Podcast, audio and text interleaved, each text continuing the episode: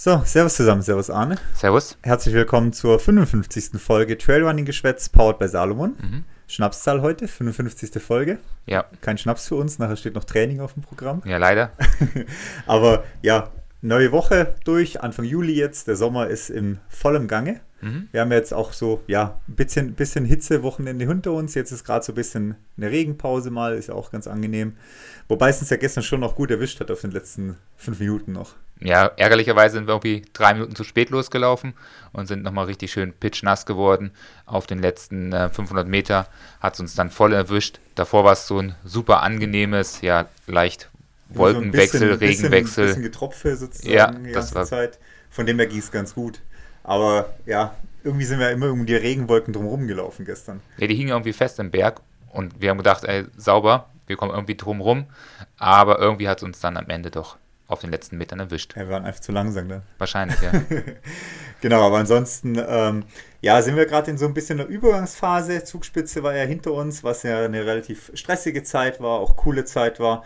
Und jetzt steht ja, ja, so ein bisschen im, im leeren Raum. Du bereitest dich gerade auf O C C vor, O C C ja, vor. Genau, ja. Ja, letzten Wochen sind jetzt da sozusagen angebrochen. Ja, es sind ja noch knappe zwei Monate, die ich jetzt noch vor mir habe, wo ich noch ordentlich trainieren kann. Ich habe schon einige lange Läufe geplant, die ich jetzt noch machen möchte. Ich möchte noch einmal ähm, unsere Tegelberg, Tegelberg Loop machen. Äh, das ist ja so knapp dreißig Kilometer mit ein bisschen mehr als drei, oder knapp dreitausend Höhenmeter. Die würde ich gerne nochmal auf Zug laufen, wenn ich die Zeit dafür habe.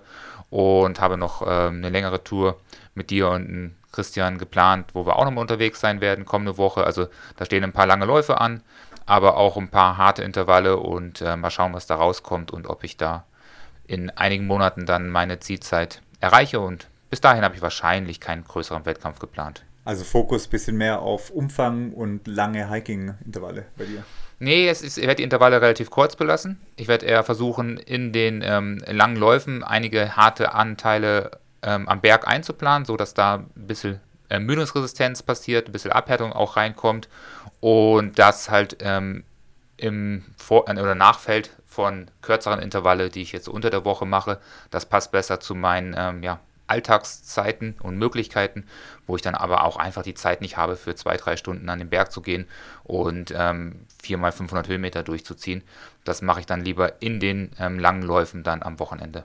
Also lieber dann in den äh, Longruns quasi mal einen Anstieg auf Druck mhm, genau. äh, durchlaufen und dann anschließend die anderen zwei, drei Stunden, drei Stunden wieder im Zone zwei Tempo unterwegs sein und dafür den Anstieg mal drücken. Genau, oder halt den einen Anstieg drücken, locker den, den Downhill runter, das, die Flachpassagen dazwischen und den nächsten Anstieg wieder drücken, sodass man da auf kurz oder lang auf etwas Wettkampftempo kommt. Das ist jetzt auch nicht absolut am Limit, sodass man sich da irgendwelche Strava-Segmente holt, sondern das ist ein bisschen drüber über Zone zwei, dass man da ungefähr, ja, wie beim O C C für mich, so bei neunzig, zweiundneunzig Prozent meiner Schwelle unterwegs ist. Okay, also das ist so dein Plan für die Vorbereitung. Genau, und sonst gibt es halt ein paar Flachintervalle, ein paar Bergintervalle, will aber auch ein paar intensive Sachen äh, mit Stöcken einplanen, damit ich koordinativ auch ähm, besser zurechtkomme, wenn die Intensität sehr hoch ist. Das will ich jetzt diesen ja, heute probieren, mal ein bisschen zu testen und aber da halt auch wirklich versuchen, mich bis ins Limit zu pushen, dass ich da richtig hart reingehe in die Intervalle.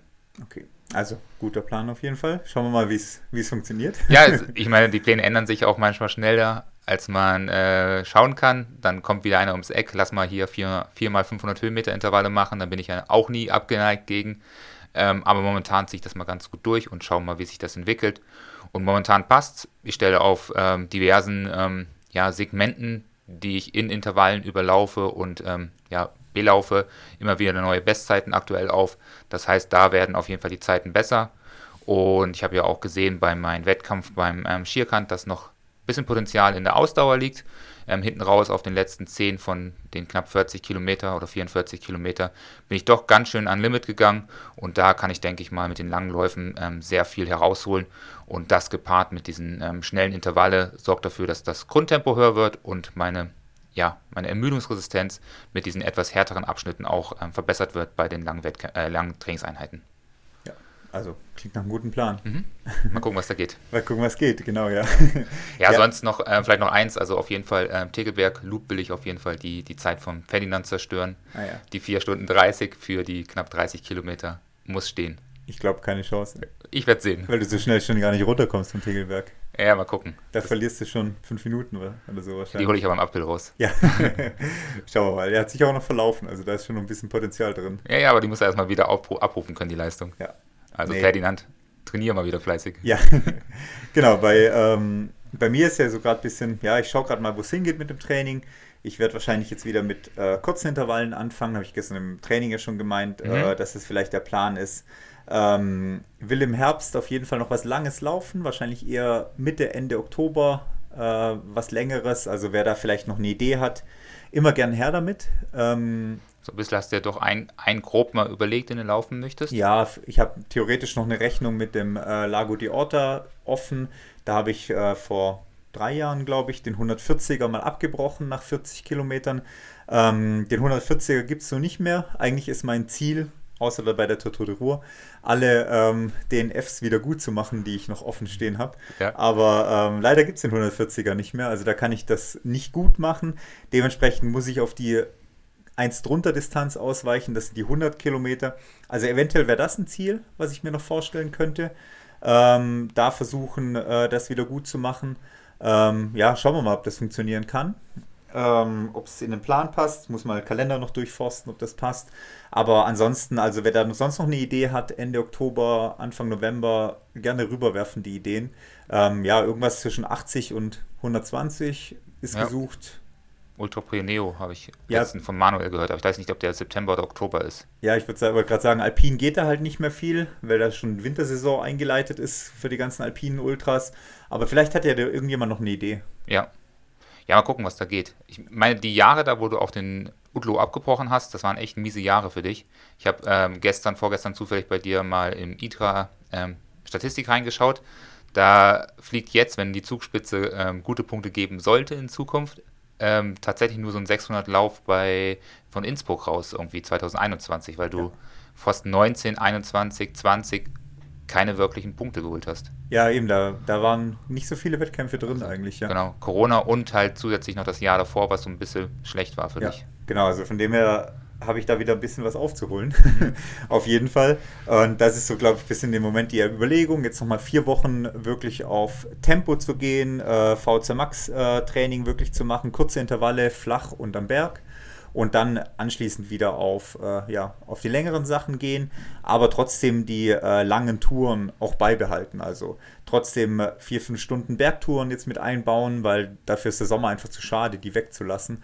Und den Umfang brauche ich ja dann eh wieder für den äh, langen Ultra. Deswegen trotzdem das durchziehen und halt gepaart mit V Z Max-Training unter der Woche das Ganze. Ja, das ist auch ein gutes Vorgehen, gerade für die Leute, die jetzt auch irgendeine Zwischenphase haben, sei es vom Trail zu Straße oder vom einen Trail-Wettkampf zum nächsten Trail-Wettkampf, und da ist die Zeit nochmal sehr, sehr, sehr lang, wie bei dir, wo du sagst, okay, vielleicht erst im Oktober das nächste Rennen steht an, dass man natürlich dort die Intervalldistanzen nochmal reduziert, dass man nicht nur so in diesem ähm, Wettkampftempo im Zone drei Training unterwegs ist, sondern da nochmal kurz runterschraubt die Intervalldistanzen, aber dafür den langen Lauf lang lässt, damit man dann, wenn man die Umfänge dann wieder kurzfristig hochzieht, dann nicht das Problem hat, dass man beim langen Lauf irgendwie strauchelt, sondern den halt schon so als Grundlage und Trainings, ja, Leistung irgendwie auch immer wieder drin hat, sodass man den auch dann abrufen kann, wenn die Intervalle länger werden. Also wer noch irgendwelche Geheimtipps hat, gerne her damit, ja, von den Rennen. Genau, ähm, weg von unserem äh, Training, würde ich sagen. Am Wochenende hat ja weniger zwar stattgefunden, also ein paar Wettkämpfe waren ja doch noch. Mhm. Ähm, wir haben einmal rausgesucht, was die Ergebnisse angeht, und zwar den äh, Stubai Ultra haben wir rausgesucht. Der ist ja immer traditionell Start in Innsbruck auf die Langdistanz. Um ein Uhr nachts ist der Start und Ziel ist dann in Neustift hinten auf dem äh, Stubai-Gletscher an der Bergstation Eisgrat. Äh, ja. Seit diesem Jahr auch, also letztes Jahr zum ersten Mal, dieses Jahr auch wieder Bergstation Eisgrat das Ziel. Ähm, insgesamt knapp siebzig Kilometer mit viertausend Höhenmeter. Ja, also gar nicht so übel vom Verhältnis her. Ja, früher war er ein Stückchen länger, nur minimal länger, aber dafür nochmal deutlich mehr Höhenmeter. Ja, wo es noch dann nochmal noch mal zwei Kilometer oder so den Gletscher hochging mit nochmal vierhundert Höhenmeter oder sowas. Ja. Oder fünfhundert Höhenmeter. Aber die fast fliegen jetzt wahrscheinlich äh, grundsätzlich immer raus. Ja, ja, macht es auch von der Organisation her halt einfacher. Mhm. Ähm, genau, Stubai Ultra, Sieger Christian Stern. Ja. Äh, ich Österreicher? Glaub, wieder mal, ich bin mir nicht ganz sicher, aber der ist schon ein, zwei Mal, ist er, glaube ich, da schon gelaufen. Ich glaube auch, ja. Also dürfte Wiederholungssieger sein. Ja. Zweiter Platz, Alex Hütte, der auch, auch eine starke Saison bisher läuft eigentlich. Ja. Hätte ich aber nicht gedacht, dass er ähm, hinter Christian Stern bleibt. Ich weiß gar nicht, wie war es bei der ähm, W M? Da waren, glaube ich, auch beide am Start, oder? Ja, ich weiß gerade gar nicht auswendig, wer da, wer da besser platziert war von ja. beiden. Ja. Aber kann sein, dass der Hutter da nee, vorne war. Nee, Alex war, glaube ich, der beste Österreicher. Okay. Mit knappen Platz zwanzig rum oder sowas. Ja. Also von dem her dürfte Alex da, glaube ich, der beste Österreicher gewesen sein. Ich weiß auch gar nicht, wo der äh, Christian geblieben ist. Das ja. weiß ich gar nicht mehr. Ja, dritter Platz Johann Obermüller. Mhm. Ähm, erster Platz bei den äh, Frauen Marie-Louise Müllhuber, ja. die auch eine starke Saison läuft. Sie ja. hat selber so ein bisschen geschrieben, sie hat ihr ja, enttäuschendes W M-Rennen dadurch gut gemacht, sagt sie.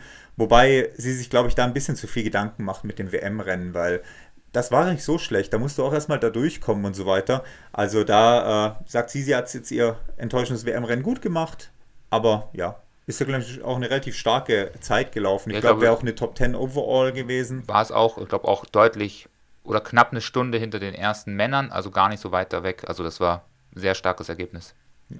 Mit ein bisschen Abstand kam dann die Wonny Keil mhm. als Zweitplatzierte ins Ziel, die ja auch dadurch ein bisschen ihr W M D N F äh, gut machen konnte. Da auch Gratulation an Felix. Als Trainer, ja. Als Trainer. Ähm, dritter Platz Ramona Falk. Das war die äh, Ultradistanz. Mhm. Bei der zweiunddreißig Kilometer Distanz Sieger äh, bei den Männern Johannes Löw, ja, der nach Innsbruck da das zweite starke Rennen abliefert dieses Jahr. Ja, ja, wobei so Naturens war ja auch beim Ötzi-Trail auch mhm. schon sehr stark unterwegs, auch einer der besten Deutschen, glaube ich, sogar auf dem fünfzehn Kilometer Lauf und zeigt auch, dass sicherlich eine W M-Nominierung ähm, vielleicht keine schlechte Idee gewesen wäre. Ja. Bei den Frauen Lena Laugner, mhm. Platz eins. Und beim K zwanzig, äh, die Zweitplatzierte habe ich da noch, die Claudia Sieder, weil auch das hier wieder ans Büro geht mit Ellen als Coach. Ja. Also auch da Glückwunsch auf jeden Fall. Genau, alle anderen Ergebnisse könnt ihr nochmal nachschauen und nachkorrigieren. Genau, dann hatten wir leider noch, müssen wir auf jeden Fall mit erwähnen, einen äh, Todesfall beim äh, Stubai Ultra. Ein siebenundvierzigjähriger Läufer aus äh, den Niederlanden ist, ja, kollabiert und dann gestürzt, so ist die aktuelle Pressemitteilung zumindest, ähm, ist leider bei uns Leben gekommen, konnte trotz schneller Einsatz der Rettungskräfte auch nichts mehr gemacht werden. Also da auf jeden Fall Beileid raus an alle Beteiligten, an alle Angehörigen und so weiter. Ähm, ja, passiert leider auch in unserem Sport. Mhm. Ähm, ist relativ wenig passiert bisher in unserem Sport, wenn man das so bedenkt von dem, was, äh, was Gefahren auch herrschen bei, im, im Sport. Aber man steckt halt da leider nicht drin. In dem ja, Moment. Hilft ihnen leider nicht. Aber tatsächlich ähm, dafür, in welchen Bereichen wir da unterwegs sind, in welchen Gelände wir teilweise auch laufen, ähm, ist es doch sehr überschaubar. Und auch für die Masse der Athleten, die ja teilweise bei solchen Veranstaltungen mitmacht, ähm, hält sich das ähm, zum Glück ähm, im Grenzen. Aber natürlich sehr schade und auch mein Beileid in dem Fall. Genau, der Veranstalter Plan B hat sehr professionell reagiert, ähm, hat auch die Mitteilung direkt zeitnah rausgegeben, hat anschließend die Rennen abgebrochen, wobei man da natürlich davon sprechen muss, dass es noch vielleicht ja die hinteren zehn, fünfzehn von jeden jeweiligen Rennkategorien erwischt hat. Ähm, hat auch die Nachfolgeveranstaltungen abgesagt, zwecks, also Siegerehrung oder sowas. Also da auch äh, ja, sehr transparent mit der ganzen Sache umgegangen. Ich glaube, das ist die, die Teilnehmer gar nicht, also ich habe von den Teilnehmern gehört, die auch bei mir trainieren und weiter hinten im Feld sind, dass sie natürlich beim Zieleinlauf davon erfahren haben, dass die Situation da war, aber dass die auch noch alle äh, finishen konnten. Ich weiß jetzt nicht genau, wo sie dann sozusagen Cut-off gesetzt haben, dass sie dann den einen oder anderen Teilnehmer nicht mehr ins Ziel gelassen haben, aber es sind noch auf jeden Fall viele angekommen. Also irgendwie war es wahrscheinlich nicht eine ganz so gute Stimmung, aber ähm, das Ziel haben dann doch alle noch oder viele erreicht. Genau, sie haben dann rausgenommen unten bei der Bergstation oder an der Dresdner Hütte halt quasi. Okay. Also an den jeweiligen vorherigen Matten. Wenn die ja. da schon drüber waren, durften sie halt natürlich schon noch zu Ende laufen quasi und wurden auch noch gewertet. Aber wer halt vor einer Matte war oder vor einer Verpflegungsstation in dem Moment, wo abgebrochen wurde, wurde dann okay. nicht weitergelassen ja. sozusagen. Genau, ähm, so viel zu den Rennen. Andere Ergebnisse, wie gesagt, schaut ihr euch am besten selber durch. Ja, es ähm, waren auch so äh, Berliner Ultras, wo ich als Coach durchaus erfolgreich war, aber ja, es ist eine kleinere, nette Veranstaltung auch zu empfehlen, soweit ich das gehört habe. Kann man auch nochmal reinschauen. Aber da sonst war es. Da hat man mit Johanna und Melina zwei starke Frauen auch mit am Start. Genau, und auch auf der ähm, dreißiger-Distanz ähm, die Nina und die Sophia, glaube ich, war da von Kim. Heißt die so? Ja. ja. Ähm, das heißt, da haben wir auch den ein oder andere Podestplatz und Top-zehn-Platz geholt. Ja. Ähm, kommendes Wochenende stehen auch wieder vor allem drei große Wettkämpfe im Fokus. Mhm. Der U T M B äh, trumpft nochmal auf am kommenden Wochenende. Ähm, wir haben nämlich Verbier bei U T M B. Ja. Da habe ich auch zwei Athleten mindestens am Start. Ähm, Valderan bei U T M B und wir haben den Restonica Trail auf Korsika auch bei U T M B. Und äh, Restonica Trail wird auch die Eva Sperger laufen. Insgesamt hundertacht Kilometer, siebentausendzweihundert Höhenmeter. Also auch ganz schöner Klopper. Ja. Und wer das kennt auf Korsika, das Gelände ist auch nicht das einfachste. Also sehr, sehr felsiges, äh, zerfurchtes Gelände und so weiter. Also sicherlich auch eine harte Geschichte. Ähm, also da trumpft der U T M B nochmal auf am Wochenende. Ja, vielleicht müssen wir nochmal kurz ähm, Stopp machen. Wir haben doch einen wichtigen Wettkampf, glaube ich, vergessen, das den wir, wir vielleicht mal nachreichen sollten. äh, Zermatt war noch, zumindest aus Golden Trail Serie. Genau, Zermatt. Äh, ich weiß leider nicht den, den männlichen Gewinner auswendig. Ähm, ich auch nicht. Wollen wir kurz nachschauen? Sag du mal den weiblichen, sag du mal, wer bei den Frauen gewonnen hat. Ja, das bin ich mir auch nicht ganz sicher. Genau die gleiche wie bei, beim ähm, Base Trail gewonnen hat, äh, oder beim äh, Garmisch-Partenkirchen Trail. Ähm, die Emma Pooley. Emma Pooley, ja genau. War auf jeden Fall zwei, erste. Ich weiß, dass der ähm, Sven Koch Zweiter, glaube ich, geworden ist. Lars schaut nochmal nach. Ja, wir schauen gerade live äh, einmal nach. Da war ich nicht drauf vorbereitet. Ja, das ist, aber die haben wir auch. Es tatsächlich ist so ein bisschen ähm, für alle, die natürlich die Golden Trail Serie laufen wollen, haben da sicherlich die Möglichkeit verpasst, eine gute Platzierung zu erreichen. Da war wie, wie, also wieder wie im letzten Jahr, äh, die Besetzung aus österreichischer und deutscher Sicht ähm, nicht ganz so stark. Die Schweizer halten sich eh momentan so ein bisschen bei der Golden Trail Serie noch zurück. Da wären sicherlich nochmal ein paar gute Punkte möglich gewesen für die, die sonst eher so in die Top zehn laufen, ähm, dort nochmal ähm, sich Top fünf oder sowas zu holen. Ja, was wir auf jeden Fall auf die Langdistanz aber hatten, sind zwei deutsche Siege. Ja. Also Benedikt Hoffmann hat mit Streckenrekord wiederholt die Langdistanz des Zermatt-Marathons gewonnen. Und bei den Frauen hat der Laura Hottenrott äh, gewonnen. Also da sind wir auf jeden Fall auch aus deutscher Sicht, war es da sehr, sehr erfolgreich. Ähm, die Golden Trail Series hat ja auf den, äh, Nat- auf den Halbmarathon stattgefunden. Ja, es ist aber so ein spezieller, ähm, bisschen abgeänderter Trail, soweit ich das weiß. So kapiere ich das immer. Genau, also das war schon auch äh, ja, sehr höhenmeterlastig, das Ganze. Ähm, bei den Männern hat äh, Jonas Soldini gewonnen, ah, genau, ja. vor Sven Koch. Mhm. Äh, Martin Antermatten zum Beispiel auf Platz vier, Julius Ott aus deutscher Sicht auf Platz sechs, äh, vor Daniel Lustenberger. Also ja. ähm, Julius Ott, da ist eine sehr, sehr starke Leistung abgeliefert. Lukas Gasser, der ja bisher auch erfolgreich war in der Golden Trail Serie, auf Platz elf. Und äh, zum Beispiel einen Andreas Schindler auf Platz zwölf, Pascal Egli auf Platz vierzehn, ist einem noch vom Namen her äh, bekannt. Also da so die ja, üblichen Verdächtigen auch aus Garmisch von der Golden Trail Serie wieder dabei gewesen. Ah, dann, aber das ist ja dann doch spannend. Ich, ich hatte so das Gefühl gehabt, dass nicht so ähm, viele gute Athleten dabei waren. Ähm, da hat mich doch der Instagram ein bisschen getäuscht. Also natürlich hier der, die, die der to- Tomasz, Tomasz Farnik, der Tscheche, ja. ist auf Platz sieben wieder reingekommen. Aber natürlich sind das alles gute Athleten, die auch jetzt da gewonnen haben. Aber ich glaube, dass sich das Feld dadurch, dass es ja mehr ein Uphill war als ein Downhill, ähm, da doch irgendwie leistungstechnisch nochmal ein bisschen verschoben hat. Also, ja, gefühlt gab es keinen Downhill. Ja, genau. Also der Lukas Gasser, der ja zu den ja vielleicht stärksten Downhill-Läufern gehört aktuell in der Golden Trail-Serie, haben wir auch im Bad Reichenhall gesehen, wo er sich den, den Rekord im Downhill geholt hat, ähm, lässt dann doch da ein bisschen Feder liegen, weil er ja, da also nicht mitkommt. Gerade gegen Bergspezialisten wie den Julius Ott äh, hat, hier halt, hat er hier halt klar das Nachsehen. Mhm. Der Julius Ott hat ihm f- über vier Minuten abgenommen gehabt auf die Strecke. Und ähm, da hat er halt das Nachsehen. Jemand wie Sven Koch kann da natürlich trotzdem äh, auftriumphieren und eins sechsunddreißig da laufen. Also nochmal acht Minuten schneller als ein Lukas Gasser, der, wie du sagst, eher im Downhill da auch seine Stärke hat. Okay, dann habe ich da... Bei den äh, Frauen... hat gewonnen, ähm, Moment, hat äh, die Emma Pooley gewonnen, wie schon gesagt, mhm. mit sieben Minuten Vorsprung vor der Anja Kops. Ja, deutlich, ja, genau. und vor der Franziska Althaus, die dann ungefähr acht Minuten hinter Emma Pooley reinkam. Ähm, ansonsten haben wir jetzt von der... Ja, auch, äh, auch da, also die Emma Pooley ist natürlich wahrscheinlich auch eine gute Downhill-Läuferin, hat zumindest auch in ähm, Garmisch ja auch überzeugt mit ihren Leistungen, aber die beiden Damen dahinter, ja, die würde ich eher zu den ähm, starken Uphill-Läuferinnen zählen, mhm. ähm, deshalb konnten die da wahrscheinlich auch ihre Platzierungen ähm, beweisen und ja, ähm, erreichen. Ansonsten haben wir von der Golden Trail Serie, äh, ja, von Garmisch sind keine Starterin äh, oder nicht von vorderen äh, Platzierungen von Garmisch jemand mit am Start. Wir haben die Josephine Meissner noch mit am Start, auf Platz dreizehn ist sie reingekommen.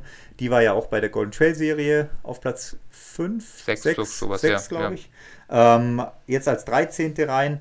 Also das ist so die ja, Damen, die dabei waren, da von der Golden Trail Serie aus. Mhm. Ähm, genau. Das ist die Golden Trail Serie in, äh, im Zermatt. So kann Tobi zumindest nicht.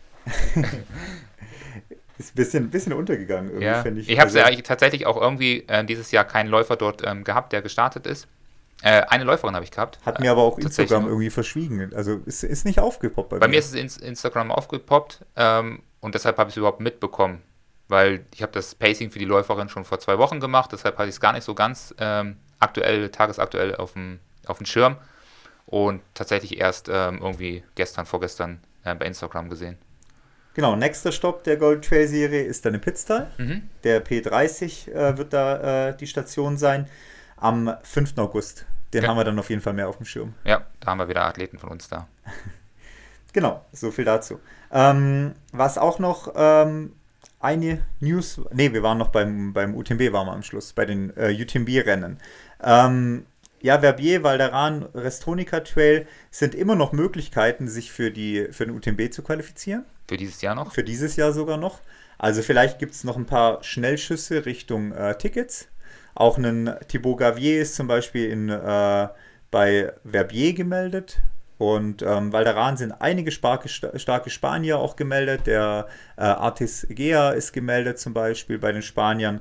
Ähm, ja, vielleicht schafft der eine oder andere oder zielt der eine oder andere dann doch noch auf ein U T M B-Ticket.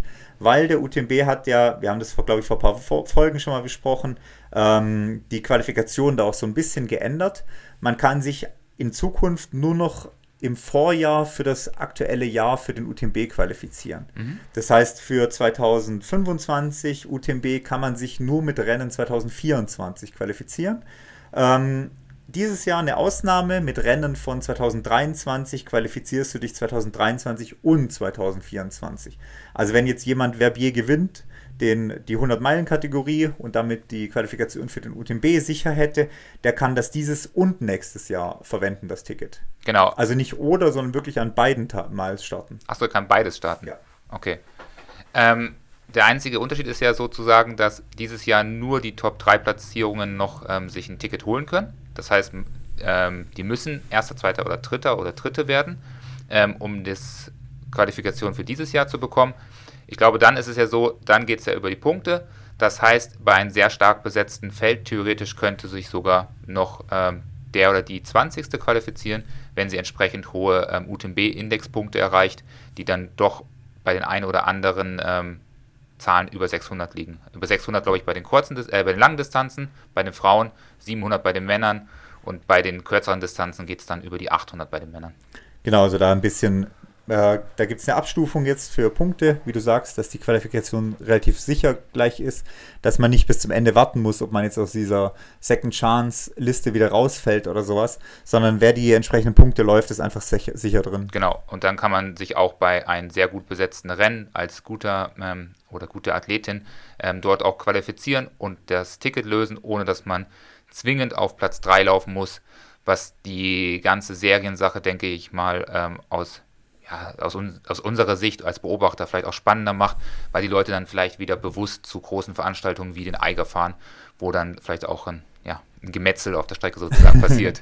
Ja, und nicht nur drauf gucken, wo sie eventuell anderen Leuten aus dem Weg gehen können. Ja, irgendwie nach Thailand rüberfliegen ja. oder sowas oder dann irgendwo ähm, in Südamerika einen Lauf machen, damit sie dann halt wissen, okay, da gehören sie zu den stärksten Läufern und da ist die Wahrscheinlichkeit, selbst im lockeren ähm, Lauf sich die vorderen Plätze zu holen. Genau, der Eiger wird nächste Woche nochmal unser Thema sein, weil der findet dann übernächstes Wochenende statt. Ja. Ähm, als einer der ja, größten jetzt noch oder bekanntesten jetzt noch vor dem äh, U T M B. Und tatsächlich wahrscheinlich die letzte Chance, dieses Jahr noch ein Ticket zu lösen. Ein Cut gibt es auch noch. Der soll angeblich nicht zählen, habe ich gehört. Ja, aber auf der U T M B-Webseite steht, bis August zweitausenddreiundzwanzig zählt. Okay, also dann weiß, es weiß keiner. weiß ich hab, keiner so ich genau. habe auch schon die offizielle Nachricht vom Cut gesehen, dass es nicht zählt. Ja. Per Anfrage wurde es nicht äh, bestätigt, aber scheint dann doch wieder zu gehen, wer weiß es nicht. Genau. Was auch noch ein bisschen verwirrend war, am Wochenende findet ja der äh, Großglockner Berglauf statt. Mhm. Ein sehr ja, historischer Berglauf. Ich weiß nicht, wie viel der Ausgabe das theoretisch ist. zwanzig plus? Irgendwo. Praktisch ist die erste, aber theoretisch wäre es die zwanzig-Pluste, ja. Weil der war eigentlich im April schon abgesagt, beziehungsweise ist ja nie gestartet worden dieses Jahr. Die Anmeldung ist nicht gestartet worden. Und das war auch ein bisschen verwirrend, weil den Großglockner Berglauf gibt es nicht mehr, aber jetzt gibt es den Großglockner Mountain Run. Ja. Gleiche Strecke, gleiche Höhenmeter, ähm, ja, andere Veranstalter. Ist ein bisschen unglücklich gelaufen, dass vor allem, wenn du Großglockner Berglauf halt suchst, dann ist schön die alte Seite noch erreichbar. Keiner hat die alte Seite offline genommen und jeder liest erstmal abgesagt. Ja. Und dabei ja, findet der Großglockner Mountain Run am Sonntag statt. Ja, du musst jetzt natürlich auch das Problem in der ganzen Sache sagen. Ja, wenn wir also, schon dabei sind. ich hab, du redest ja schon um den heißen Brei rum. Ja, ich habe eine Athletin, die startet am Wochenende und ich habe ihr schön geschrieben, ah, du, der Lauf findet nicht statt. Ja, weil ich ja gesagt habe, es findet nicht statt. Ja, genau, du ja. hast mir gesagt, der findet nicht statt. Ich habe ihr geschrieben, hey, der Lauf findet nicht statt und sie schickt mir zurück, ja, aber der Veranstalter hat uns gerade eben dann ja. äh, die letzten Informationen geschickt und so. Und ich bin erstmal komplett verwirrt gewesen, warum schickt der äh, Veranstalter denen die letzten Informationen und so, wenn das doch abgesagt ist, das Ding. Ja. Und wir haben ja auch ein, zwei Freunde oder Athleten von uns, die glaube ich, bis heute denken, dass der nicht stattfindet. Ne, die haben jetzt inzwischen auch rausgefunden, dass der ah, stattfindet. Ja, haben sie inzwischen auch schon rausgefunden. Aber sie haben sich nicht angemeldet, weil die das Startkosten... Das ist abartig teuer, das Ding. Genau, das, das war ja eigentlich das, wo ich darauf meinte. Das ist ja abartig teuer. Ja, also hundert Euro für einen Berglauf von knappe vierzehn Kilometer. Ja, wenn du dich jetzt anmeldest, zahlst du hundert Euro für vierzehn Kilometer Spaß. Ja. Oder auch nicht Spaß. Ich weiß nicht, ob man das dann so macht, weil es dann trotzdem ja so eine, einer der größten Berglaufveranstaltungen an Veranstaltungen ja auch in dieser...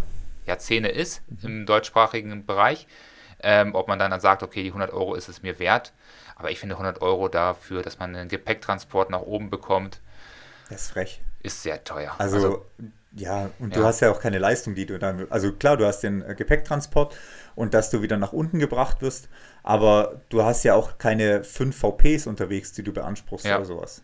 Ich meine, der Lauf ist wirklich sehr schön. Also es ist ein ähm, alpiner Berglauf. Man ähm, läuft am Anfang ähm, ein bisschen auf der Vorstraße, dann wechselt das in den Wald rein. Ich bin das ähm, zweitausenddreizehn schon gelaufen, das, den, das Rennen.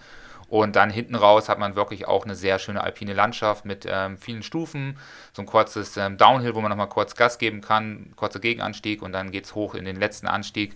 Es ist ein cooles Panorama, ein cooler Lauf auch, so von der ähm, Untergrund her und den Begebenheiten her. Aber hundert Euro ist doch sehr dreist. Und ja, wir haben jetzt wieder gesehen, Nebelhorn hat stattgefunden. Ich glaube, Startkosten von dreißig, fünfunddreißig Euro. Und ähm, man konnte die letzten Wochen jetzt da am Nebelhorn ähm, trainieren und ähm, ja, üben sozusagen und kostenlos auch die Bahn wieder runternehmen, wenn man sich Echt? Jetzt schon angemeldet hat. Ja. Ah, cool. Die ganze Woche. Also runterbahn ging wohl, oder die ganzen mhm. Wochen sozusagen. Ja. Ah, das ist eine, eine coole Geschichte auf jeden Fall. Ja, und ähm, das lohnt sich dann auch. Und ja, fünfunddreißig Euro finde ich jetzt immer noch, ja, durchaus happig, aber durchaus okay, ja. Ja, im Vorhinein, äh, glaube ich, waren es achtzig Euro, wenn man sich früh angemeldet hat. Also so viel billiger wäre es nicht geworden, wenn du dich frühzeitig anmeldest. Ja. Genau, Stichwort Nebelhornlauf, da wieder Grüße an Marius. Ja, also wieder nicht durchgezogen, würde ich sagen. So, ja, er hätte von hinten das ganze Feld aufgerollt. Ja, eben, aber... Aber ich glaube, das war sein Glück, weil er ja. das erste Mal nicht überpaced hat aus den ersten hundert Metern. nee, also, äh, ja, wie, wie weit ist er vorgekommen? Auf fünfundfünfzig oder so. fünfzig oder fünfundfünfzig ja. Positionen oder sowas, ja. ja. Also, ich weiß nicht, der Typ ist einfach nur durch. Wie kann man die ganze Zeit so einen Arm so hochhalten und mit der Kamera rennen? Ja, ich hätte halt keinen Bock mitzuzählen, wie viel ich überholt hätte das ja. zwischendurch. Das hat er auch nicht. Das hat er, glaube ich, nachher rein einfach nur irgendwie eingeblendet. Gut, gut, du kannst ja im Video mitgucken, wie viel du überholst. Oder? Ja. naja, also da, wer da wieder Video gucken will, Marius Prigge auf YouTube hat wieder sein Nebelhorn-Video auch hochgeladen, wo er wirklich als Letzter in das Rennen startet und ja, relativ weit nach vorne läuft. Irgendwie noch. Ist es schon was, fast eines seines coolsten Videos, weil man so ein bisschen doch sieht, wo wie er sich durch das Feld pflügt und alle Teilnehmer auch sozusagen begegnet, außer die fünfundfünfzig, die vor ihm sind. Ähm, also ganz cool gemacht eigentlich. Ja. Müssen wir vielleicht auch mal machen irgendwann. Einfach machen wir auch. Hinten starten. Ja. Genau. Ähm, eine News noch fürs kommende, nee, fürs kommende Jahr sogar schon, nicht fürs kommende Wochenende. Ähm, die D O V hat äh, ja schon zwei deutsche Meisterschaftstermine bekannt gegeben. Einmal war es die fünfzig Kilometer Straße, interessiert uns eh nicht. Ähm, die andere ist die, ist die Ultra Trail äh, Deutsche Meisterschaft nächstes Jahr. Ähm, zwanzig vierundzwanzig wird der Deutsche Ultra Trail Meisterschaft beim Mountainman stattfinden. Mhm. Beim Mountainman Reit im Winkel, die dafür extra eine X X L-Strecke von fünfundsiebzig Kilometern ins Leben rufen. Ich glaube, die fünfundvierzig haben knapp dreieinhalbtausend Höhenmeter. Also äh, Höhenmeterverhältnis nicht ganz so hoch, hätte auch ein bisschen mehr sein können. Aber dadurch ist die Zeit zumindest jetzt nicht ewig lang, äh, die du brauchen wirst für die fünfundsiebzig Kilometer, die man da brauchen wird. Ähm, von ah. dem her ist, glaube ich, ein ganz gutes Verhältnis. Also meinst du, die dreitausend sind auf der vierziger? Nee, auf den fünfundsiebziger. Ach, das ist schon festgelegt. Ja. Okay. Ja. Ja, aber es ist ja ein bisschen alpinerer Lauf, als wir das vielleicht in diesem Jahr gesehen haben. Und ja, vielleicht dadurch alpiner, alpiner als der Thüringer Wald auf jeden Fall. Ja, ja, aber wir haben ja auch darüber diskutiert und ähm, es gibt halt nicht viele Veranstaltungen, die eine Strecke im alpinen Gelände anbieten in Deutschland. Dann ja, keine in der Länge, in außer der, die Zugspitze. Außer die Zugspitze, ja. Ähm, das halt ein bisschen schade ist und deshalb ist die Wahl wahrscheinlich da auch nicht ganz einfach, aber cool vom, vom Mountainman ähm, und der Jutta, dass die da extra einen Lauf aus den Boden stampfen und sind wir mal gespannt, was da geht und vielleicht kommt der ein oder andere und sagt, okay, da holt man sich die deutschen Titel und man hat ja auch gesehen, dass es jetzt im, ähm, im Sachsen-Trail durchaus ähm, stark besetzt war von den Läufern, die gerade in diesem ähm, nicht zu alpinen Gelände sehr stark auch unterwegs sind. Ja, vielleicht gibt es, gibt es ja was für die M fünfunddreißig für uns. Oh, nächstes Jahr sind wir drin, ne? Ja, ich bin dieses Jahr schon drin. Ja, da starten wir. Deutscher M fünfunddreißig-Titel, aber ich glaube, die M fünfunddreißig ist immer noch zu stark besetzt in dem Bereich. Ja, das sind ja alle anderen Verrückten auch drin. Das sind die ganzen anderen. Nee, also, ähm, ja, ist cool, dass der Mountainman das macht. Die Organisation passt immer gut. Also, Orga ist immer super. Ja. Strecke ist eigentlich immer super. Also, von dem her kann das, glaube ich, ganz gut funktionieren. Da natürlich trotzdem so ein bisschen auch die Kritik mitgeschwungen, dass es halt leider einfach keine anderen Läufe gibt, mhm. die das ausrichten können im alpinen Raum. Äh, beziehungsweise der Mountainman hier ja extra eine Strecke da, dafür aus dem Hut zaubert, ähm, aber es ansonsten keinen geben würde. Ja, vielleicht müssen wir irgendwann mal ähm, Veranstalter werden. Ja. Mal schauen, was da geht. Viel Spaß mit den Naturbehörden hier vom Ammergauer Gebirge. Da müssen wir eine Bachelorarbeit nochmal aus dem Boden stampfen. Ja. Irgendwo, in irgendeine Bibliothek liegt sie. Oder wir müssen ab nächste Woche anfangen, hier die örtlichen Stammtische abzuklappern, um mit den entsprechenden einen trinken zu gehen ja, oder das, sowas. Das ist wahrscheinlich die bessere Idee. Um dann die Genehmigung zu kriegen. Ja, wenn ich dann mit meiner Bachelorarbeit ähm, ähm, den, die Auswirkung vom Trailrunning im alpinen ähm, Naturlebensraum oder ja. Naturraum sozusagen äh, vor den Tisch lege, dann werde ich wahrscheinlich genauso schlecht aussehen wie Äh, sonst, dann kann ich lieber mit denen saufen gehen und dann passt es. Meinst du, das wird besser wie die Bachelorarbeit? Ja, auf jeden Fall. Ja. Nee, aber ähm, ja, coole Geschichte auf jeden Fall mit der deutschen Meisterschaft. Mhm. Ähm, jetzt haben wir die letzten Wochen ja relativ viel ja, über Veranstaltungen gesprochen. Letzte Woche haben wir dann ähm, noch über, ähm, was hatten wir letzte Woche? Jetzt bin ich auf dem, sitze ich auf dem Schlauch. Wir hatten auch über Veranstaltungen gesprochen. Ja, auch Veranstaltungen letzte Woche. Ähm, wir haben jetzt gesagt, jetzt ein bisschen mehr wieder zurück zum Thema Training. Mhm. Ähm, wir wollen so ein bisschen eine kleine Serie äh, mit euch anfangen. Und zwar geht es darum, dass wir sagen, wir machen so eine Art eins mal eins des Trailrunning-Trainings. Auf was müsst ihr in welchen äh, Momenten achten? Wollen das ein bisschen logisch auch mit euch aufbauen.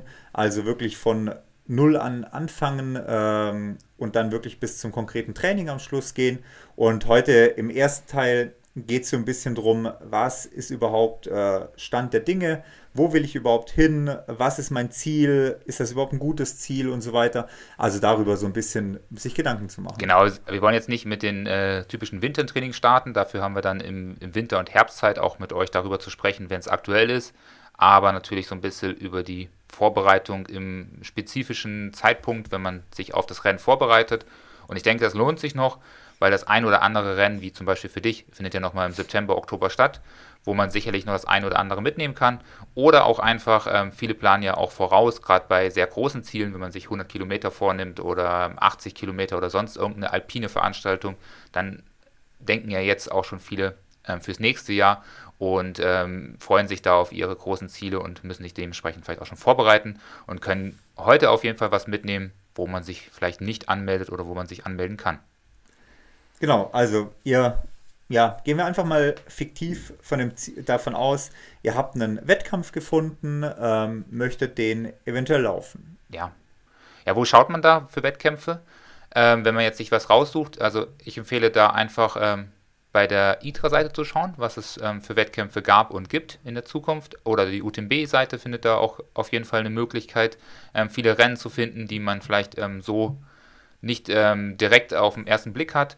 Oder sich halt auch irgendwie inspirieren lassen von YouTube, von ähm, Blogbeiträgen, von äh, Magazinen wie Trailma- äh, Trailrunning-Magazin, dass man da so ein bisschen reinschaut, was cool ist, und dann freut man sich darauf und schaut, wie man sich auch anmelden muss. Das ist auch wichtig. Ja, oder wann halt auch vor allem. Genau, viele Anmeldungen starten jetzt im Herbst fürs nächste Jahr oder viele sind jetzt schon ausgebucht für die nächsten Wochen, Monate. Man kann sich gar nicht mehr anmelden. Dementsprechend da auf jeden Fall frühzeitig drum kümmern und das organisieren. Genau, das gibt entsprechend Voraussetzungen, die man erfüllen muss, wie Qualifikationsläufe, ob das jetzt um für eine Lotterie ist oder ob das Qualifikationsläufe sei, sind, um entsprechend tauglich zu sein oder eine Tauglichkeit nachzuweisen, ähm, ob ihr noch einen medizinischen Test braucht für den Lauf. Also das sind alles so Sachen, die müsst ihr vorher checken, bevor ihr euch das als Ziel festlegt, auf mhm. jeden Fall. Ja. Ansonsten, wie du schon gesagt hast, gibt es noch irgendwie Trailrunning-Kalender äh, halt. Trailrunning Punkt de hat, glaube ich, noch Kalender. Ja. Auf äh, X C Run gibt es Kalender. Bei Trailrunning vierundzwanzig gibt es Kalender.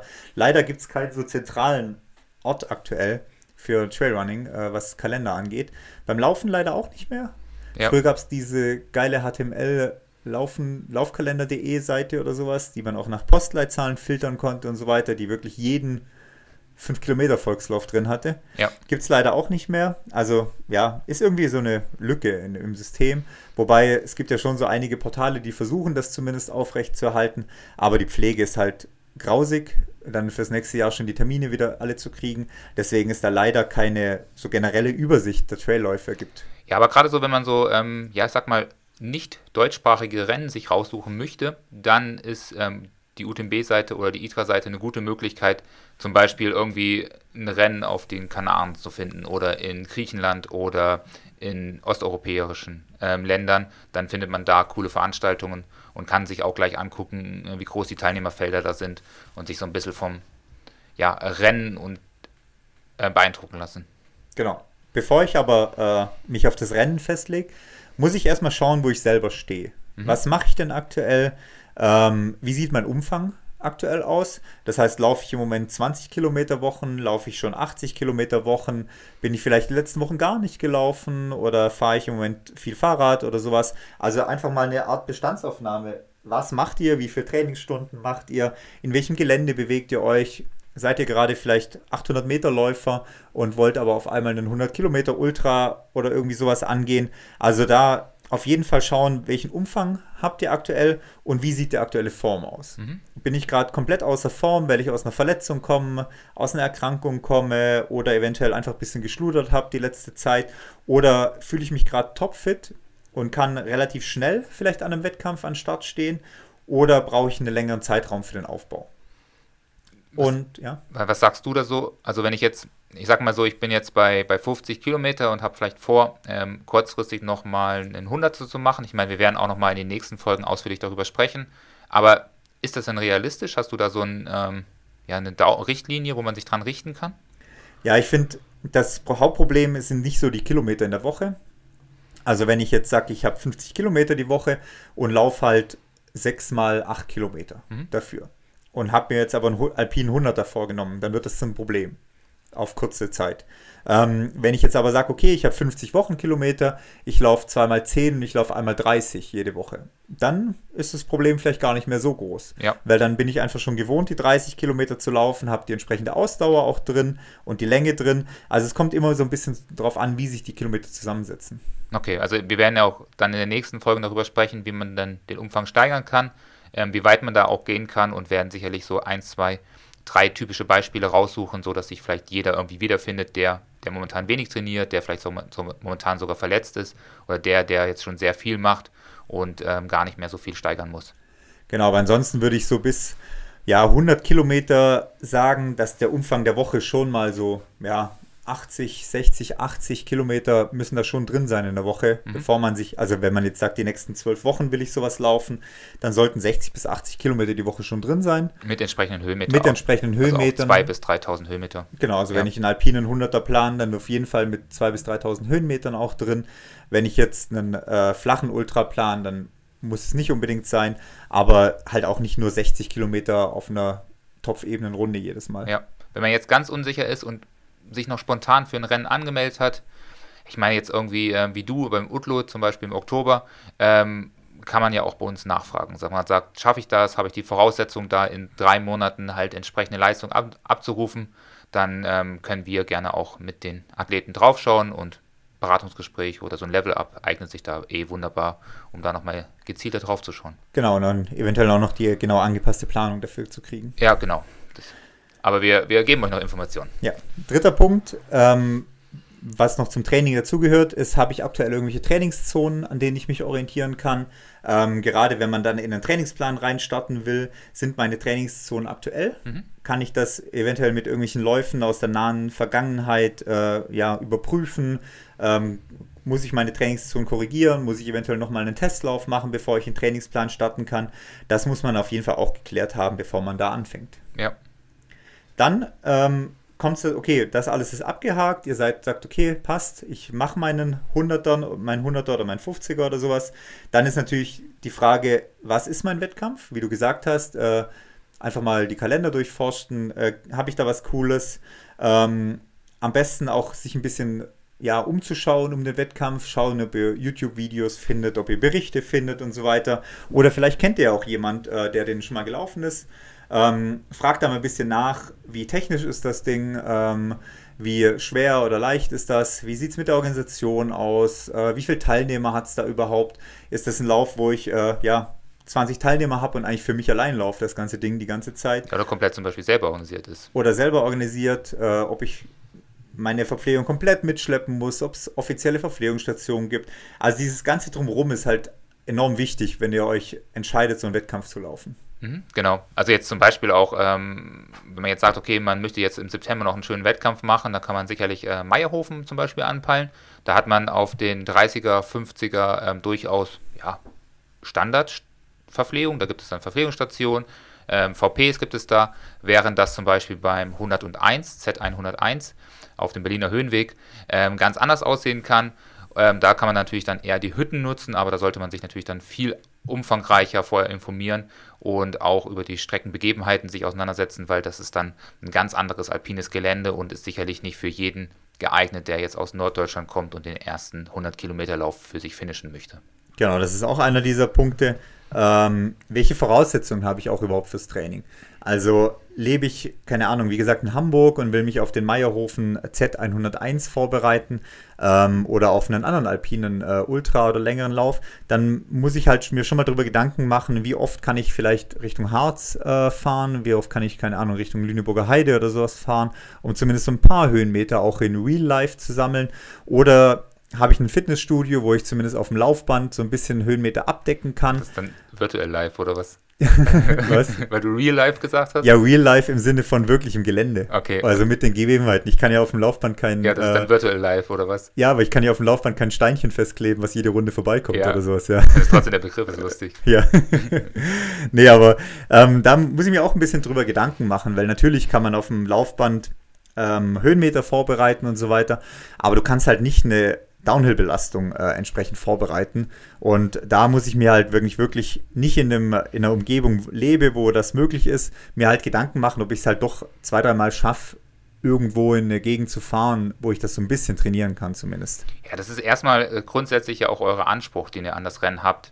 Wenn ihr natürlich ähm, ein guter Läufer seid oder gute Läuferin und natürlich auch den Anspruch habt, das Rennen relativ weit vorne zu finishen oder eine gute Platzierung zu erreichen, schnelle Zeit zu laufen, dann müsst ihr halt auch ähm, die Trainingsmöglichkeiten dafür schaffen. Und wenn ihr halt nur im Flachland lebt und ähm, dort unterwegs seid, dann wird es halt schwer, mit ähm, Alpinisten oder alpinen Läufern mitzuhalten. Und dann muss man leider den Schritt gehen, dass man dann Richtung Harz fährt oder zu anderen äh, Mittelgebirgen äh, den Aufwand auch betreibt oder sich dann halt auch mal zwei Stunden auf dem Laufband steht. Ähm, ist für alle zu empfehlen. Aber wenn dann natürlich nicht ganz so... Ähm, äh, wie sagt man, ähm, ambitioniert unterwegs ist, dann kann man hier und da natürlich auch viel über Fahrrad machen, was man dann auch im Flachen fahren kann oder auch über lange Läufe abdecken und muss nicht allzu alpin trainieren. Aber auch der oder die wird natürlich dann entsprechend leiden, wenn es dann tausend Höhenmeter am Stück hochgeht und das vielleicht nicht einmal, sondern drei, viermal. Genau, das Gleiche gilt auch, ähm, was für das Gelände gilt, gilt auch für die eigenen zeitlichen Möglichkeiten. Habe ich überhaupt die Zeit, die nächsten Wochen, Monate äh, für das Rennen aufzubringen? Jetzt mal krasses Beispiel, ihr sagt, okay, ich will mich auf äh, Oktober auf einen hundert-Meiler noch vorbereiten. Habe ich dann überhaupt das, die Zeit jetzt über den Sommer, äh, das Training entsprechend auf ja, vierzehn Stunden, achtzehn Stunden, sechzehn Stunden die Woche äh, auszubreiten in mhm. den Peakwochen, also in den Wochen mit der meisten Belastung? Oder ähm, bin ich vielleicht drei Wochen auf einem Kreuzfahrtschiff im August und somit sind drei Wochen Training schon mal deutlich eingeschränkter? Oder bin ich drei Wochen irgendwo ähm, an einem Strand auf Mauritius, wo ich, keine Ahnung, keine Höhenmeter habe oder sowas und bei fünfunddreißig Grad und hundert Prozent Luftfeuchtigkeit trainieren muss oder sowas? Also das gehört halt auch mit dazu, sich da Gedanken zu machen, kann ich auch familiär die Zeit überhaupt opfern, investieren, bevor ich mir dann da so ein Riesenziel stecke, wo ich nachher gar keine Möglichkeiten habe. Ja, da auf jeden Fall auch drüber nachdenken. Also ihr habt sicherlich schon mal den ein oder anderen ja umfangreichen Wochen gemacht und merkt selber, sobald es dann so über zehn, elf Stunden Trainingswochen äh, geht, das Training, dann merkt man das auch gut im Alltag. Man ist sehr müde im, im Job zum Beispiel, man ist auch müde im Familienleben, man hängt dann doch ein bisschen mehr ab. Und wenn man dann nochmal fünf Stunden draufpackt, dann macht sich das äh, erstmal so als Zahl nicht bemerkbar, aber fünf Stunden ist ein immens hoher Mehrumfang und dann kann es äh, hinten raus durchaus auch äh, zu Motivationslöchern kommen, wo man dann einfach nicht mehr durchziehen kann, weil man halt diese vierzehn, fünfzehn Stunden, die man sich vorgenommen hat im Training, auch nicht mehr durchziehen kann. Und da muss man natürlich vielleicht auch das Umfeld schaffen, vielleicht auch mal sagen, okay, ähm, die dreißig Tage Urlaub, die man pro Jahr hat, investiere ich doch dann vielleicht auch mal in diesen zwei, drei Peakwochen, um dann zumindest vielleicht im Job ein bisschen rauszunehmen, in der Familie da zu sein und ähm, trotzdem halt vielleicht auch das Ziel zu schaffen. Oder auch einfach gute Absprache mit dem Partner oder der Partnerin schaffen, um dann halt auch zu sagen, okay, für diese drei, vier Wochen äh, ziehe ich mich ein bisschen raus und konzentriere mich auf das Training. Und dafür ähm, ja, macht man halt was anderes dann als Gegenleistung. Genau, ähm, wenn die Zeit äh, passt, wenn, die, wenn ich sage, ich habe die Voraussetzungen, dann kommt der Punkt, was wir auch schon mal ein bisschen durchklingen haben lassen, habe ich schon was schon mal gemacht, mhm. habe ich Erfahrung in dem Gelände und äh, passt auch meine Ausrüstung, die ich im Moment habe, zu dem, was ich davor habe. Weil wenn ihr dann noch nie im alpinen Gelände unterwegs gewesen seid, wenn ihr beispielsweise noch nie euch selbst verpflegt habt über vier, fünf Stunden, wenn ihr noch nie mehr Tagesrennen gelaufen seid und so weiter. Oder noch nie in der Nacht gelaufen seid. Nie in der Nacht gelaufen seid. Das sind alles so Sachen, die müsst ihr euch klar werden. Wie sieht meine eigene Erfahrung da aus? Oder was könnte da zu Problemen werden, was das angeht? Ja, und wenn man die Zeit und die Möglichkeit hat, dann baut man das natürlich ähm, sinnvoll auf. Das heißt, man sucht sich jetzt nicht für dieses Jahr den alpinsten aller alpinsten Läufe raus, wo man vielleicht sogar zwei Nächte vor sich hat, nicht nur eine Nacht, sondern zwei Nächte ähm, und stapft dort auch durch sehr alpintechnisches Gelände, sondern wählt zum Beispiel erstmal als erste ähm, Nachterfahrung vielleicht ähm, hundert Kilometer Lauf an der Zugspitze raus. Das ist nicht allzu technisch, nicht allzu alpin. Man kann dann erstmal die Nacht sozusagen für sich erleben und testen. Ist eine große Veranstaltung, ist eine gut organisierte Veranstaltung. Eine Veranstaltung, wo man auch ja, sicher unterwegs ist, sage ich mal, wo man auch ähm, auf die Veranstalter zurückgreifen kann, falls was sein kann. Und ist natürlich was ganz anderes, wenn man vielleicht um, Swiss Peaks macht oder Swiss Alps, wo es dann vielleicht auch sehr einsam wird, weil nur wenige Starter am Start sind und äh, man doch dann für fünf, sechs Stunden mitten in der Nacht auch niemand anderes sieht. Genau. Wenn ihr ähm, das euch halt einfach, das Wichtige ist, euch das realistisch halt klar zu machen. Weil wir haben ja auch viele, die sich bei uns melden, hier, ich würde gerne das und das laufen, hab das und das Ziel und wo denkst du, oh, das wird aber knapp. Oder wo halt, wo du halt Leute auch erstmal wieder auf den Boden der Tatsachen teilweise holen musst, ähm, weil die Ziele halt doch weit übertro- überzogen sind, weil man das halt bei anderen gesehen hat oder weil man halt das cool fand, da auf die Werbung auch angesprochen ist, äh, spro- äh, angesprungen ist quasi, aber oftmals hat man sich das so ein bisschen Kopf festgesetzt hat, das zu machen zu wollen. Ja, und da ist natürlich ein Ausdauersport ähm, ja, ein bisschen undankbar. Man darf dann doch vielleicht das eine oder andere Mal auch ein bisschen langfristiger denken. Ähm, klar, so bei technischen Sporten, Arten oder Hobbys kann man vielleicht aus ein oder andere schnell mal umsetzen, aber hier kann man vielleicht sagen, ganz große Ziele, sei es der Transalpine Run, sei es ähm, hundert Meilen beim Swiss Peak oder hundert Kilometer beim Swiss Alps, sind vielleicht auch Ziele, die man vielleicht äh, für zweitausendsechsundzwanzig oder siebenundzwanzig erst angeht, wenn dann entsprechend eine gute Grundlage da ist und äh, man macht sich das sozusagen für die nächsten vier, fünf Jahre als ähm, Traum- und ähm, Hauptziel, den man vielleicht auch verfolgt und kann dann auch in den Laufe dieser Jahre herausfinden, ob das vielleicht auch der richtige Traum ist oder ob dann vielleicht auch andere Ziele interessanter geworden sind. Ja, ist ein bisschen so, wie wir gestern äh, geredet haben im Laufen, wo ich meinte, nachdem ich jetzt äh, die letzten Tage die Tour de France zusammenfassend geguckt habe, beziehungsweise gestern auch wieder die äh, Netflix-Doku über die Tour de France weitergeschaut habe, die überlegen so, boah, da mit, mitfahren wäre schon mal geil, aber ich, wir würden halt keine zwei Etappen überleben. Ja, also äh, beim Hobbyfeld meinst du, ne? Beim, nicht mal, also nicht mal einfach, wenn ich zwei Etappen hintereinander fahren dürfte, würde ich die nicht mal überleben. Ja. Also so eine zweihunderter-Etappe und am nächsten Tag eine hundertachtziger-Etappe da rein, die reinzulegen, dann mache ich die nächsten vier Wochen keinen Schritt mehr auf dem Fahrrad. Also wahrscheinlich auch keinen Schritt mehr hier im Büro. Kein Schritt mehr im Büro, ist, ja. Da liege ich hier vorm Rechner auf dem Bauch, um, um zu arbeiten oder ja. sowas. Also ähm, dementsprechend, auch wenn ihr auf irgendwas bockt habt, weil ihr es irgendwo gesehen habt oder sowas, denkt bitte immer dran, äh, realist, realistisch zu bleiben. Ja. Dann letzter Punkt, bevor ihr euch einen Trainingsplan aufstellt, ist, macht euch Gedanken darüber, wie lange äh, ähm, werdet ihr unterwegs sein bei dem Wettkampf. Ja, genau, das ist nämlich das, was wir jetzt auch schon ein oder andere Mal durchklingen lassen haben, was absolut ja auch wichtig ist, dass man sich vorher schon mal darüber auseinandersetzt, ähm, was die Begebenheiten ist. Und ich merke das doch allzu oft, auch bei Athleten von uns, dass man ähm, sich zu sehr, gerade wenn man aus ähm, flacheren Regionen kommt und auch nicht die ähm, Trail-Erfahrung mitbringt, sich von den Kilometerzahlen ähm, beeindrucken lässt oder sich daran ähm, festbeißt und dann doch oft die Höhenmeter vergisst oder, wie du sagst, die ähm, technischen äh, Begebenheiten, den technischen Untergrund. Und schon kann es sein, dass Läufe, die erstmal ähnlich klingen und von den Voraussetzungen auch vielleicht ähnlich aussehen, ganz unterschiedlich sind und von der Länge ähm, zwei, drei Stunden gehen, länger gehen, als man das vielleicht ähm, erstmal so angenommen hat. Und wenn man einen Marathon weiß, okay, einen Marathon kann ich in drei, vier Stunden finishen, dann heißt es natürlich, dass man einen alpinen Marathon mit entsprechenden Höhenmetern und technischem ähm, Untergrund vielleicht ähm, doppelt so lange oder vielleicht auch dreimal, dreimal so lange unterwegs ist, als wenn man den Straßenmarathon ins Vergleich zieht. Ja, auch wenn man jetzt sagt, okay, ich weiß, ich kann drei Stunden auf Marathon laufen in Berlin, dann weiß ich, okay, ich kann auch drei Stunden in Düsseldorf laufen oder ich kann halt vielleicht drei Stunden zehn in Freiburg laufen, weil ich doch ein paar Höhenmeter und zwei Runden habe. Also da ist halt die Varianz nicht so groß. Also ich weiß, okay, Marathon ist Marathon, ähm, muss ein bisschen schauen, wie viel Höhenmeter hat der Stadtkurs oder der ländliche Kurs und äh, dann weiß ich ungefähr, was ich da laufen kann. Mhm. Genau. Wenn man jetzt, sag ich mal, weiß, okay, man gehört eher zu den äh, mittelstarken Läufern, bei seinen Volksläufen vor Ort, bei den Marathons landet man eher so im Mittelfeld, dann kann man sich, glaube ich, daran auch schon mal so ganz grob orientieren, dass man einfach mal die Ergebnisse aus dem Vorjahr herausholt und mal schaut, wie ist überhaupt der oder die Schnellste unterwegs ähm, und wo sind dann die mittelstarken Athleten unterwegs, dass man sich ja schon mal so grob einsortieren kann und dann findet man vielleicht schnell raus, dass man dann plötzlich ja vermeintliche vier, fünf Stunden ähm, sich mal eben gerade so auf zehn Stunden hochgeschoben haben, weil das vielleicht ähm, das typische Mittelfeld ist, wo die große Ma- Masse, die große Anzahl der Athleten ins Ziel kommt. Ja, wir haben uns mal auch Läufe rausgesucht, mhm. um das exemplarisch anhand der I T R A-Punkte äh, zu zeigen, weil die I T R A-Punkte sind da immer eine ganz gute Möglichkeit. Also ihr könnt ja bei der I T R A, sofern ihr schon mal einen Lauf gemacht habt, der in der I T R A drin ist, was bei äh, ja, fast allen der Fall sein dürfte inzwischen, ähm, dann schaut einfach mal, ob ihr euch bei der I T R A findet und schaut mal, wie viele Punkte ihr für die äh, Läufe gekriegt habt bisher. Genau, das gleiche gilt auch für den U T M B-Index, das ist im Prinzip dasselbe, ähm, es überschneidet sich teilweise, es weicht von hier und da ein bisschen ab, aber ist im Prinzip das ähnliche Vorgehen. Also man kann beide Seiten gut verwenden, um sich da zu vergleichen. Genau, wer die I T R A verwenden, vollumfänglich verwenden will, kostet acht Euro im Jahr, also jetzt auch nicht, äh, ja, die Menge. Mhm, genau.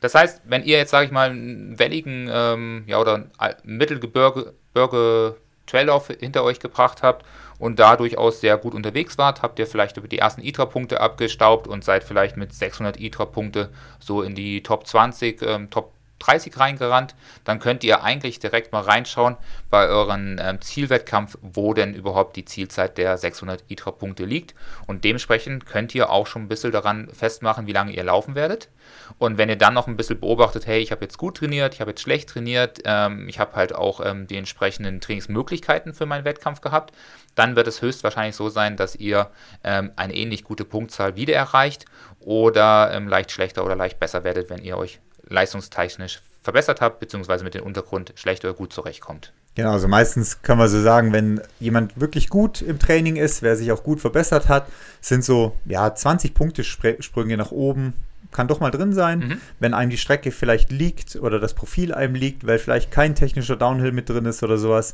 oder es nur Uphill geht, wie wir jetzt vorher das Beispiel schon bei Zermatt haben, dann kann auch mal dreißig Punkte oder so nach oben gehen, aber so in der Range, äh, was ihr derzeit als Punkte habt, ähm, bei dieser Art von Rennen plus minus zwanzig ist meistens ein ganz guter Anhaltspunkt. Genau, es kann auch mal nach hinten losgehen, gerade wenn die Rennen natürlich sehr lang werden und sehr viele ähm, ja, zusätzliche Faktoren reinkommen, wie Ernährung, ähm, Schlaf und ähm, ja, die Renndauer vielleicht auch ein großer Faktor ist, dann geht es auch mal schnell hundert Punkte nach hinten, wenn das halt alles mal nicht passt und man sich dann doch durchquälen muss. Auch das sollte man so ein bisschen berücksichtigen, dass es auch, auch mal langsamer werden kann.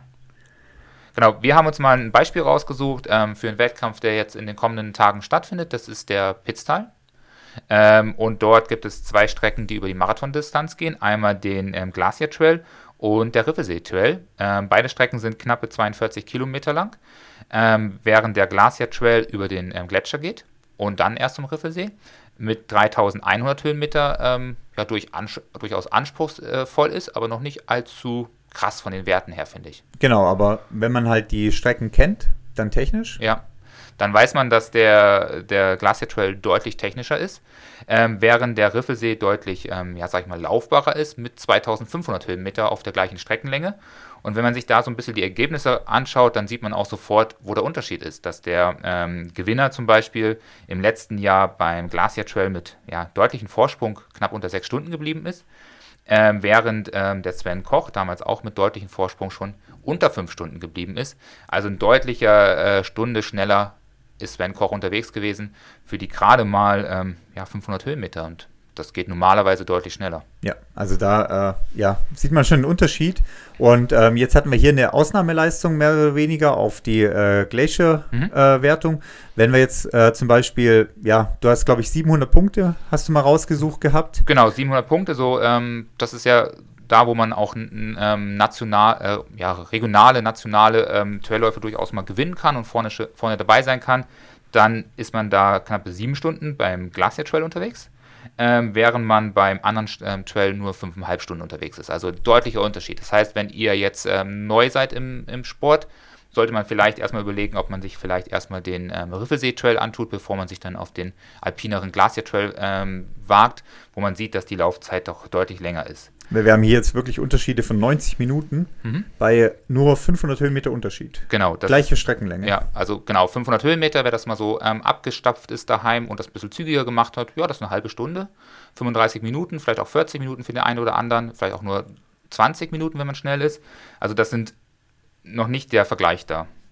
Genau, und wenn man jetzt, sage ich mal, im, im hinteren Drittel unterwegs ist, äh, man hat ähm, so eher so vierhundert I T R A-Punkte, auch da haben wir viele Athleten, die dort unterwegs sind, dann werden die ähm, Strecken natürlich schon deutlich länger. Das heißt, wenn ihr wisst, hey, ich bin jemand, der eher so vierhundert, vierhundertfünfzig I T R A-Punkte läuft, dann ist man schnell mal ähm, beim Glacier Trail bei zwölf Stunden, was ein Ultra ist, auch wenn es nur zweiundvierzig Kilometer auf dem Papier stehen, ähm, was eine sehr, sehr lange Distanz ist. Ihr seid einen halben Tag unterwegs. Start ist auch fünf Uhr morgens. Ihr ja. seid quasi von fünf Uhr morgens bis fünf Uhr abends zwölf Stunden unterwegs. Ja. Genau, ihr seid der Sonne ausgesetzt zum Beispiel, den ganzen Tag lang. Ihr seid auf dem Gletscher unterwegs, also zwölf Stunden geht es da. Ähm, da ist der ähm, Riffelsee-Marathon durchaus noch ja, halbwegs machbar, auch schon zehn Stunden lang. Auch das sollte euch ja bewusst sein. Euch erwarten zehn Stunden, also nicht nur schnell mal vier, fünf Stunden mal durchlaufen, sondern ihr seid zehn Stunden auf den Beinen unterwegs, im beiden sehr alpinen Gelände und da ist dann der, der Schnitt schon sehr unterschiedlich auch, nochmal, nochmal fast drei Stunden Unterschied.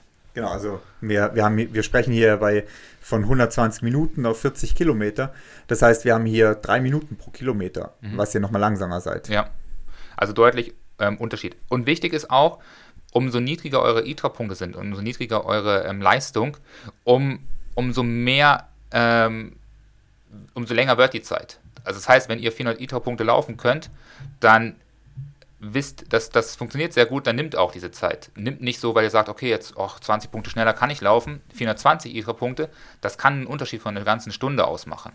Wäre natürlich im Spitzenbereich zwanzig ähm, I T R A-Punkte eine Sache von zwei, drei Minuten ist, vielleicht teilweise, ist das hinten im Feld ein bis zwei Stunden Unterschied. Also deshalb nimmt lieber erstmal die Langsamere Zeit, orientiert euch daran und wenn es dann doch schneller geht, als ihr euch erhofft oder erwartet habt, freut euch, aber geht erstmal von der langsameren Zeit aus und von den schlechteren I T A-Punkten. Genau, also wenn ihr damit so ein bisschen rumspielt mit den I T A-Punkten, eventuell euch auch mal vergleicht mit anderen Läufern, also das ist dann die nächste Möglichkeit. Ihr seht zum Beispiel zwei Plätze vor euch in der I T A-Liste einen Läufer, den kennt ihr. Ähm, oder wenn ihr schaut, letztes Jahr Riffelsee, da ist jemand gelaufen, den ihr kennt, dann checkt mal, was der sonst in anderen Rennen äh, läuft. Gerade wenn das Läufer sind, die viele Wettkämpfe haben, dann ist die Varianz auch nicht so groß. Also dann ist die Leistung ja nicht jeden Tag mal gut und jeden Tag mal schlecht, sondern die äh, Leistungen sind ja irgendwo schon einschätzbar, weil der immer in dieser Range ungefähr läuft von den Punkten her. Wenn es jetzt natürlich nur zwei Läufe sind bei dem äh, Läufer, bei der Läuferin und die hat einmal siebenhundert und einmal fünfhundert Punkte gelaufen, dann weiß man auch nicht so genau, was man jetzt nehmen soll. Aber dann schaut einfach, was die anderen um euch rum oder um die gewünschte Zeit rum ansonsten für Wettkämpfe laufen. Dann kriegt ihr auch ein bisschen dafür, Gefühl dafür, ob derjenige an dem Tag ein bisschen überperformt hat oder einfach nur locker durchgelaufen ist oder die Strecke eventuell auch einfach schwieriger ist. Ja, und wenn ihr feststellt, dass es mir ein bisschen zu lang, die Herausforderung ist ein bisschen zu groß, dann einfach auf einen ähm, Alternativwettkampf ausweichen, wo ihr sagt, okay, das ist realistischer für mich, für meine Zielzeit. Ich habe da jetzt zum Beispiel nochmal eine deutlich längere Strecke rausgesucht, weil ähm, der auch noch dieses Jahr ansteht, ist der O C C beim U T M B, wo man schon fünfundfünfzig Kilometer unterwegs ist und dreitausendvierhundert Höhenmeter, also mehr Höhenmeter und über ähm, dreizehn Kilometer länger unterwegs ist. Und tatsächlich sind die Zeiten ähm, fast genauso schnell wie beim Glacier Trail. Also deshalb ist vielleicht dann so ein äh, fünfundfünfzig Kilometer Lauf ähm, eher eure Wahl der Strecke als der alpine Glacier Trail im Pitztal. Genau, also macht euch da einfach bewusst, wie lange ihr für die Strecke unterwegs sein werdet, weil genau das halt auch entscheidend ist, was die Inhalte des Trainingsplans sein müssen. Mhm. Das ist was, worauf wir dann auch in den nächsten äh, Folgen kommen werden, was dann wichtig ist für den Trainingsplan, wie ihr dann auch sowas angeht, wie den Trainingsplan. Ähm, jetzt ging es erstmal drauf, äh, drum äh, festzulegen, worauf lasst ihr euch ein und worauf muss der Trainingsplan letztendlich ausgerichtet sein. Genau, ja. Also darauf auf jeden Fall achten, dann wisst ihr auch so ein bisschen, wo was euch erwartet und nicht einfach nur anmelden, weil ihr die zweiundvierzig da seht und Marathon vielleicht auch schon das ein oder andere Mal gelaufen seid und vielleicht auch schon mal einen welligen äh, Landschaftsmarathon gemacht habt. Ähm, zweiundvierzig mit dreitausend Höhenmeter über den Gletscher ist was anderes als zweiundvierzig Kilometer mit Riffelsee-Umrundung ähm, zweimal sozusagen und ganz was anderes natürlich als der flache zweiundvierziger daheim in Hamburg oder in Berlin. Genau, also ich würde sagen, wir haben einen guten ersten Part mhm. unseres äh, Blogs abgeschlossen. Wer jetzt gar keinen Bock hat auf dieses Ganze, sich darüber Gedanken zu ma- machen, der lässt es einfach uns machen. Oder einen anderen Trainer von mir aus. Oder einen anderen Trainer. Aber am besten zu uns. Aber ähm, genau, wir haben ja dafür, hast vorher schon kurz angeschnitten, das Level Up, wo wir genau sowas machen. Wir schauen eure bisherige Leistung an, wir schauen an, was ihr eventuell laufen wollt als Ziel und geben euch daraufhin dann Tipps, beziehungsweise planen euch auch die Trainingsplanung, je nach äh, ja, Level-Up-Buchung ähm, und erstellen euch einen Trainingsplan dafür. Ja, also genau so, dass ihr euer, ja weiß ich nicht, zwölf-Stunden-Ziel am ähm, Glacier Trail auch schaffen solltet und auch umsetzen könnt und das natürlich auch mit den möglichen Trainingsbedingungen vor Ort auch ähm, vereinbaren könnt und natürlich auch in Absprache mit euren ja, Zeiten und Möglichkeiten im Alltag, im Familienleben, im Job, ähm, dass wir das versuchen, immer so hinzubekommen, dass es auch realistisch ist und dann natürlich auch eine realistische Einschätzung, was euch erwartet und wie lange ihr unterwegs seid und dementsprechend natürlich auch das Wettkampf-Pacing mit euch sprechen. Genau, also von dem her, wer will, schaut sich da mal für seine Wettkämpfe die I T R A-Liste durch, spielt da mal ein bisschen rum. Wer nicht will, ja, bucht ein Level up und lässt uns das machen. Oder stellt sich an eine Startlinie und lässt sich überraschen. Oder lässt sich überraschen an der Startlinie, ja. Genau. Das, das ist die dritte Möglichkeit. Aber das ist keine gute meistens. Ja. Genau, also ich würde sagen, wir schließen damit ab mhm. für diese Woche. Ähm, nächste Woche ein bisschen weiter in diesem Trainingsthema, wo es dann darum geht, was eben der Trainingsplan äh, für Inhalte haben muss, wie ihr euch an so einen Trainingsplan überhaupt ranwagen könnt. Ähm, genau, dann würde ich sagen, gutes Training auf jeden Fall am Wochenende. Ja. Für alle, die äh, zu uns kommen am Wochenende ähm, für V W R ähm, im, hier in Schwangau mitzulaufen, freuen uns auf euch auf jeden Fall. Ja. Ähm, werden bestimmt zwei coole Tage. Ähm, ja, ansonsten würde ich sagen, hören wir uns nächste Woche wieder. Ja. Bis dann. Gute Woche euch. Bis dann.